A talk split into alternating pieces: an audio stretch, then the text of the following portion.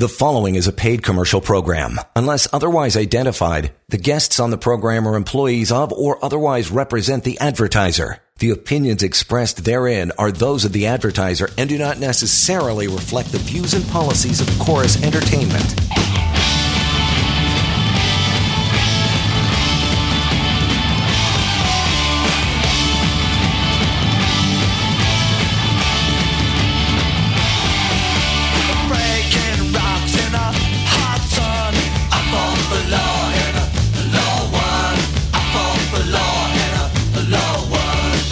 This is the Employment Law Show. That guy is right. Every time he says that, he's bang on. It's 6:33, you bet it is, and we are ready to go. We hope you are as well. John Scholes here, and my good pal Lior Samfiru from Samfiru to Marken LLP. You want to reach out anytime to Lior to discuss your employment or lack of employment matters. You can always do so. 1-855-821-5900, help at employmentlawyer.ca.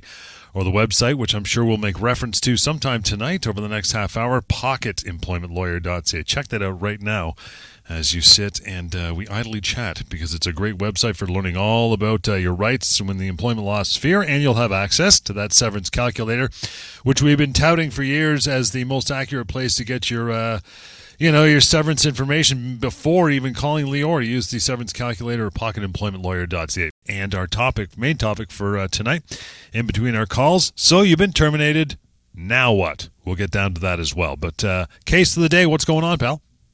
Hey, Johnny, great always to be here. Great to be talking employment law, always an important topic. So if you're driving home right now, walking home after a day of work and your day didn't go as well as you wanted it to, well, we can make tomorrow perhaps better by having your questions answered, by giving you some knowledge as to what this all means. What are your rights in the workplace? If your boss did something to you, if there are changes at your workplace, if there's ultimatums, if you're worried about losing your job, have lost your job, let's fix those issues. And we can start doing that right now by you calling the show and asking me the question and giving me that opportunity to alleviate those concerns.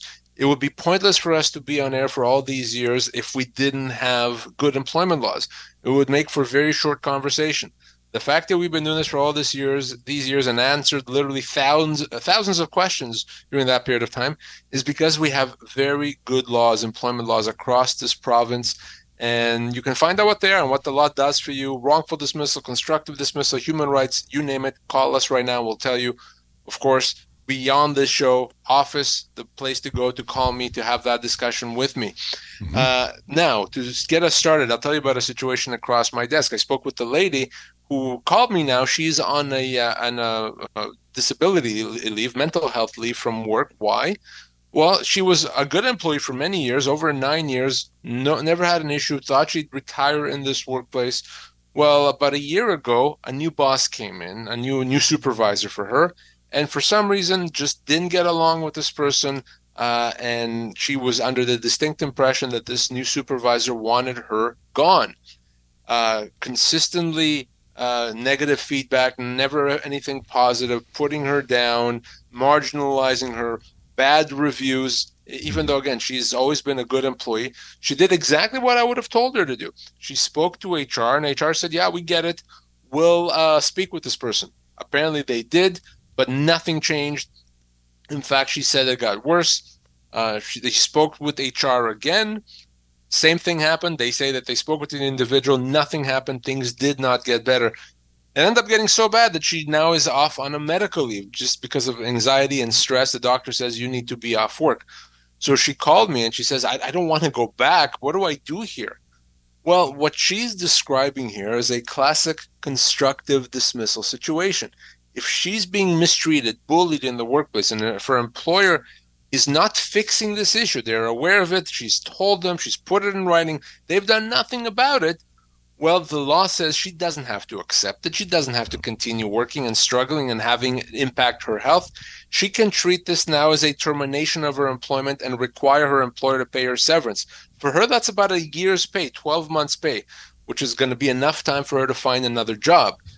This employer dropped the ball. They should have taken it seriously. They should have disciplined the supervisor, maybe even got rid of him if he couldn't treat employees properly. They didn't do that. They were hoping that this situation will resolve itself. So I want our listeners to remember, you have the right to work in a healthy and a supportive work environment. If you're being bullied, harassed, mistreated, your employer must do something about it. If they don't, you call me. There are various legal options, including constructive dismissal. Gone are the days when an employer can just ignore bullying and harassment in the workplace. Great opener right there. Want to get to a phone call before our first break, Lior, which we love having here. Frank, thanks for standing by for a moment, pal. Good evening. How are you? Not bad. Good evening, everybody. I got a situation here for you guys to answer. I've got an employer who's making outrageous, having outrageous comments and making us sign his contract where he expects us to get paid only once a month and in cash, so he doesn't have to pay UI or anything else. And he says, "Take it or leave it. You're not obliged to sign." I think that's illegal, isn't it? As an employee who needs as a person who wants to be employed, isn't that illegal? So, Frank, is this a company, an employer that you've already been working for, and now they're doing this, or is this you wanting to get a job with them? No, I want to get a job with them, but I've heard from other people that these guys operate like this all the time, and they're very, very shady. So obviously, you don't need me to tell you that what they're doing is not legal. You can't pay someone that way, and there's an obligation to deduct EI and CPP and taxes and do that right. It's not an option. It's a legal requirement. And if they don't do that, they're breaking the law. So my advice if we don't sign the contract, we won't have a job. Well, then again, you're being asked to do something illegal. So the answer should be, I'm not going to do that. I'm going to look for another job. You can't force them to be better people. If you were already working there and now they decided to do that to you, that could be a constructive dismissal. But if you're wanting to take a job there, I think the answer has to be, I'm not going to take a job and do something that's illegal. That would be my best advice to you. Just say thanks, but no thanks, and look for work somewhere else. Frank, with that, we got to let you go, pal. We got lots to get through, and we got to take a short break right now. We will get on the other side to our main topic. So you've been terminated. Now what? We'll tell you what after the break. We continue with more of the Employment Law Show. Hang in there. We're coming right back. You're listening to a paid commercial program. Unless otherwise identified, guests on the program are employees of or otherwise represent the advertiser. The opinions expressed therein are those of the advertiser and do not necessarily reflect the views and policies of Chorus Entertainment. Welcome back to the Employment Law Show. Okay, Lior, so you've been terminated. Now what? Let's get through a few of these talking points, because a lot of people have that exact question when they call you. So those who have not had the, as you put, pleasure of being let go, most of us have at one time or another, how does a termination meeting usually go?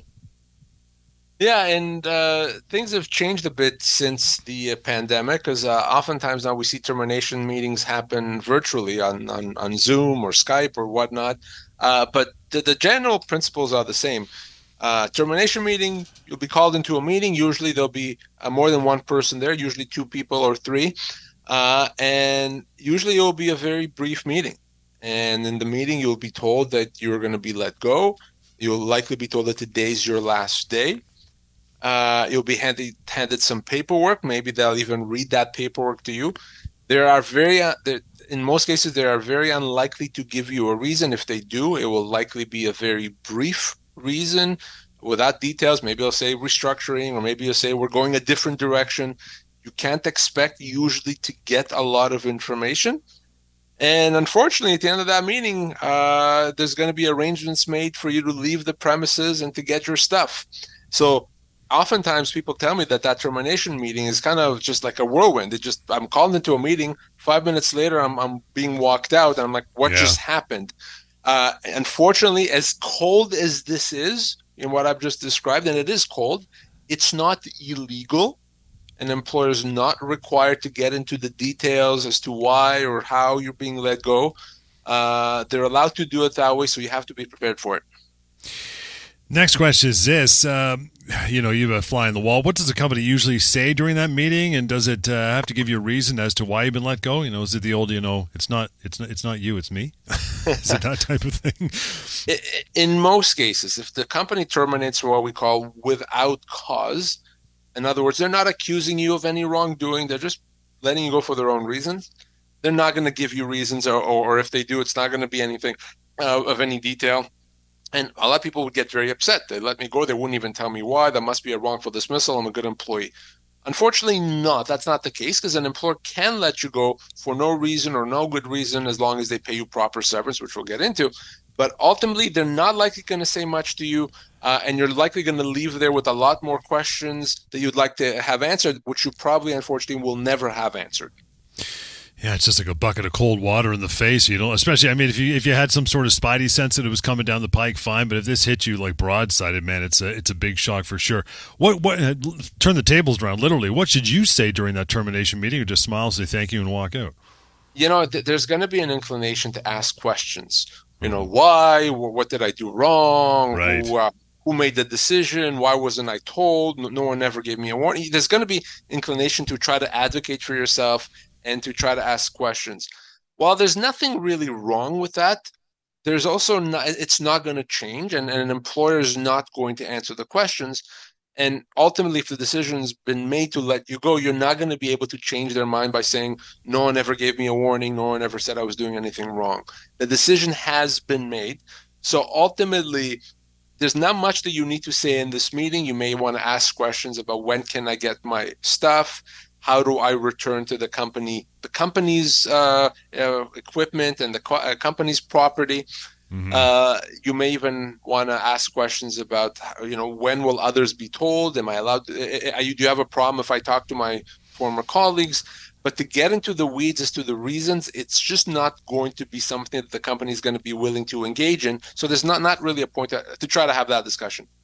Yeah, I've never heard anybody say, you know, I'm really a good employee. You shouldn't let me go. Ah, you know what, Tiger? You're right. Go back to work. Yeah, forget about all right. This. We'll just rip it up. Yeah, not going to happen. Not going to happen, unfortunately. Not going to happen for sure. Stephen, thank you for hanging in. How are you, pal? I'm well. How are you? Good. What's your question? Excellent. I have a bit of a situation that somebody's going through or somebody went through, and I'm not sure if it falls under the Employment Act or not. So long story very short is a supervisor started borrowing money from subordinates. And he did this from more than just one person. Eventually, the company finds out that the supervisor has been borrowing money and obviously has not been paying back the subordinates. Mm-hmm. And the company also finds out that the subordinates started, I don't know if this is relevant, started to getting money out of it from the clients. So the supervisor gets terminated, and all the subordinates basically have lent money to somebody that they're not going to see again. My question is, would this fall under some kind of employment act where the employer failed to protect the employees from the supervisor? It might. If it's a situation where the employer should have known, maybe they didn't necessarily know, but they should have known, or certainly if the employer knew that something was going on and they chose not to do anything about it, then yeah, that could be a constructive dismissal. Potentially, there could be other repercussions to the employer, but the key would be that this employer either knew or should have known what was going on there. If they didn't, they had no way of knowing, and when they found out, they acted immediately to fire this person, which is exactly, by the way, what they should have done, then there's not going to be any recourse here. Certainly, I'll tell you right now, there's not going to be the ability to pursue the money that's owed against the company. In some situations, they may be able to pursue this as a constructive dismissal and claim severance. But if, let's say, they're owed $5,000, whatever it is that they lent to the supervisor, they're not going to be able to get that from the company, unfortunately. And their only recourse is to go after that supervisor. And they absolutely are able to take legal action against them to sue him for the amounts owing. Can you please explain how you connected constructive dismissal to this? Because the supervisor is the one that got terminated, not the subordinates. The subordinates still work there. Well, no. So what is a constructive dismissal? A constructive dismissal is a situation where, because of something the employer did, the employees were hurt. Something bad happened to the employees. An employer has an obligation to protect its employees. If it didn't do that because it knew that this guy is taking advantage of the subordinates and didn't protect them, they can say by doing this, I can choose to treat my employment as being terminated. Now you have to pay me severance. I see. Okay. Okay, I guess I'll pass that information. And if there's anything I could give them your office and they could contact your office, I suspect. Exactly. Absolutely. Yeah, that's exactly what you want to do, Stephen. Here's how you make that happen. Anytime, and I'll repeat this throughout the remainder of the show, 1-855-821-5900, help@employmentlawyer.ca to contact through email. We're talking about what happens when you just get terminated, and it's the shock of it, right? So you've just been terminated, Lior, in the meeting. What usually happens then, other than picking up a phone right away and calling you? We'll throw that out there right away. Smartest move. But then what happens? Yeah, so the first thing you want to do after that meeting is it's time now to think about severance. Mm-hmm. It's time now to think about that severance letter. It's time to think about what you are owed. Because as I've said before, an employer can let you go for no reason, good reason, bad reason, as long as they pay you what they owe you. So now that's the focus. The focus is not so much why you were let go, and you won't be able, unfortunately, to get your job back. A lot of people focus on that. It's a question of compensation. So that's why we have the severance calculator. You can find that at pocketemploymentlawyer.ca. You can call me so we can talk about the amounts that you're owed, but that has to be the focus to make sure that you're not taken advantage of. Over 90% of people, when they are let go, whatever that offer is, it's not good. It's a lot less than what you're owed. So the thing you want to do after that termination meeting, once you were let go, is to understand that job is gone. Yeah. Now, at least in the short term, the focus has to be ensuring that you have enough compensation, enough money, because you still have to pay your bills, you still have to support your family. And that severance money is what's going to help you make that happen. Yeah, all that rhyme and reason why it happens in the rearview mirror for sure. Like you said, you look forward. So now, I mean, depending on who you work, it doesn't really depend who you work for. Generally, you know, it could be a CEO or a small little subordinate in a warehouse. That severance offer, everybody has a similar thing at the bottom, and that is usually a date where you need to accept it, a deadline. It's going to make people panic. What do you say about it? Well, that's exactly what it's intended to do, right? It's intended to make you panic. It's intended for you to feel that pressure so that you accept it. Remember, the company is only going to give you a deadline if they really want you to accept something, right? And why would the company really want you to accept it? Because it's a really good deal for the company, right? If it was a fantastic deal for you, they'd say, take the time you need. Oh, it's all good. We have no problem with that if the company was offering you a good deal. On the other hand, if they're offering you a terrible deal that's really good for the company, they say, oh, you bet, we're really eager. We need you to sign this by tomorrow. So that severance deadline is there as a pressure tactic. But guess what? It doesn't matter. Your legal rights don't expire on that deadline. Whether that deadline is a Thursday or a Friday or whatever, it does not matter. You have 2 years before your legal rights go away. And if you sign that piece of paper and then the next day you realize you made a mistake, you're owed another $50,000, it's too late. There's nothing that you can do about it. So don't worry about that deadline. Your job is to make sure that you get some proper advice to ensure that you're not being taken advantage of. You call me. And if we can't speak before the deadline, it does not matter. We'll speak after the deadline, okay? Because the job is to ensure that you get paid what you're owed, not to ensure that you sign. So you want to be polite to the company. You don't have to. You can tell them, hey, I know you asked for an answer by Friday. I'm going to take a few more days beyond that. You can do that. You don't have to. But ignore that deadline. Severance deadlines are meaningless. They don't do anything. It's a pressure tactic, so please don't fall for it. To your point, you know, with the panic on the side of the company, they often say, you know, or at least you say, they offer you a lot less severance, right, than they actually owe. I'm going to throw an easy one over the plate for you. Why would they do that, Lior? Well, I mean, there's the obvious answer, and that is they'd like to save money. Yep. So if they owe you $75,000 in severance and they offer you $30,000, well, and you accept it, they just saved a bunch of money. That's a pretty good reason to offer less severance than they owe. And you know what? They usually, oftentimes, companies get away with it because employees don't know any better. That's right. So most people, when they're offered this severance, are not going to know any better. They'll accept it and save the company a lot of money. So that's one reason. Another reason, and this is true as well, good companies, conscientious companies, companies that want to do the right thing may still not know or understand their own obligations. I have clients like that. There's employers that I act for that I had to educate on their obligations. They didn't know. They thought they only owe a week per year of service, and, you know, so they had someone there for 7 years, I'll give them 7 weeks. And I have to explain to them why actually the answer could be 9 months. So Either the employer doesn't know, they need to be educated as to their obligations, or maybe the employer knows, but they hope that the employee doesn't know. Either way, it does not matter. If you're an employee, if you lost your job, no one's going to do this for you. You have to take steps to make sure that you get what you're owed. The good news is it's not difficult to do this. It's not difficult to negotiate proper severance. Give me a call. Let's make it happen. So the scenarios here where, you know, I've been listening to the show, you know, I just use the severance calculator at pocketemploymentlawyer.ca. Lo and behold, I'm owed a lot more, as you say, Lior. Can I go in tomorrow, having not signed, and negotiate better severance on my own? Can I take the reins on that one? Well, you know, I'm always conflicted with this question because on the one hand, there's nothing stopping you from doing that. Right. But I'll say a couple of things. Number one, I have rarely seen it work. In other words, oftentimes the company is not going to take it seriously. They're not going to really look at it. And if they think they only owe you 30 and you tell them they owe you 75, they're not going to listen to you because they'll assume you don't know. So it's usually not effective. But I have seen so many situations, John, where the person asks for too little and then they kind of box themselves in. For example, right. Someone that's owed 9 months severance and they're offered 3, they don't know better, so they ask for 4 months.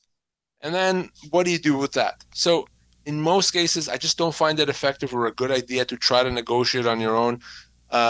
No more than you would try to negotiate your own, you know, real estate transaction. You know, you'll have a real estate lawyer dealing with that. But even though in theory you can read up and try to do it on your own, let the people that do this for a living get it resolved so that you don't miss out on things that you're owed.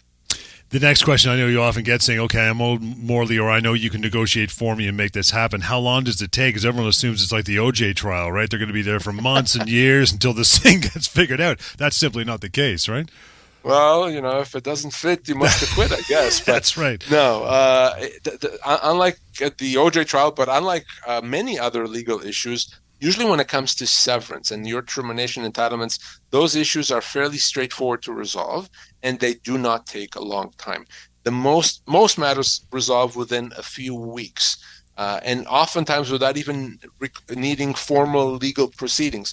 We engage the company, we send a letter, they respond, we negotiate back and forth and get it resolved. Most companies do that, and in most cases, that's what happens. Even where legal action is required, in most cases, that resolves very quickly as well. So please don't be afraid of the process. Don't be afraid of taking months or years. In the vast majority of cases, it's not the case. It's not going to happen. Let's get you what you're owed. You know, if you're let go now, there's no reason well before the holidays we can have this all done, resolved with you signing off and getting paid your full severance. Love it. And we'll leave it there for now. Any more details, questions you have, reach out to Lior and his team directly, right? That's the phone number I gave you off the top, 1-855-821-5900, 1-855-821-5900, help at employmentlawyer.ca. And that website where you'll find that severance calculator, among other things, is pocketemploymentlawyer.ca. Lior and I are back at it tomorrow. It's circa 6:30, same time, same place right here with another edition of the Employment Law Show. Enjoy the rest of your night. The preceding was a paid commercial program. Unless otherwise identified, the guests on the program are employees of or otherwise represent the advertiser. The opinions expressed therein are those of the advertiser and do not necessarily reflect the views and policies of Chorus Entertainment.